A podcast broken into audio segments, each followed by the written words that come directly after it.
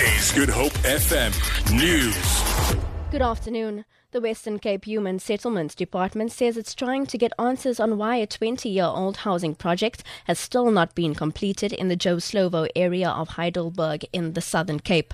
The site is littered with half built houses and empty plots. Provincial Human Settlements Minister Bonginkosi Madikizela says they're investigating the contractor responsible for building the houses they get allocated a site, they come together, and they are given a material. And you find that people start to build bigger houses than the normal size, and you find that the material is not enough for them to finish that house, and it becomes our problem. But in the case of Heidelberg, it was brought to my attention that it's actually the contractors who did not finish these houses.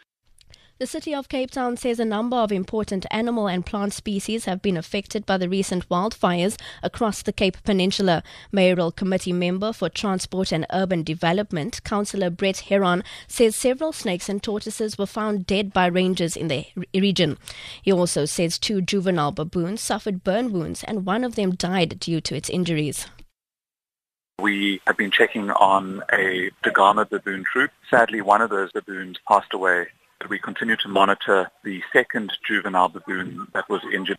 Although the fires have been devastating, the one consolation is that fires are good for the flora and the fynbos, and we expect that the rejuvenated fynbos will produce a wonderful display in the spring. A 55 year old attorney has begun serving a five year jail term in Oudtshoorn in the Karoo after he was found guilty of theft and fraud. Jacques Thomas Duprier was sentenced by the George Magistrates Court in the Southern Cape late last year. He swindled a client of approximately 900,000 Rand. Duprier appealed the sentence but failed. Hawk spokesperson Captain Lloyd Ramovha says he was also allegedly involved in a social media scam. The accused reportedly went on coaxing donations from the Facebook followers and locals under the guise that it was to pay for one of his needy clients' legal fees. This separate matter is, however, still being probed. And to international news now, where the mainstream media in the United States have reacted angrily after President Donald Trump accused them of lying about the size of the crowds at his inauguration on Friday. The BBC's David Willis reports. Sean Spicer, in his first ever White House briefing, zeroed in on reports suggesting that the crowd for Mr. Trump's swearing in ceremony had been lower than that of Barack Obama's in 2009 and 2013. This was the largest audience to witness an inauguration, period, said Mr. Spicer.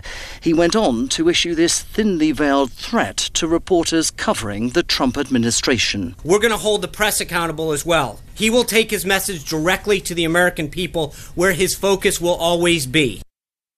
For Good Hope FM News, I'm Robin Frost.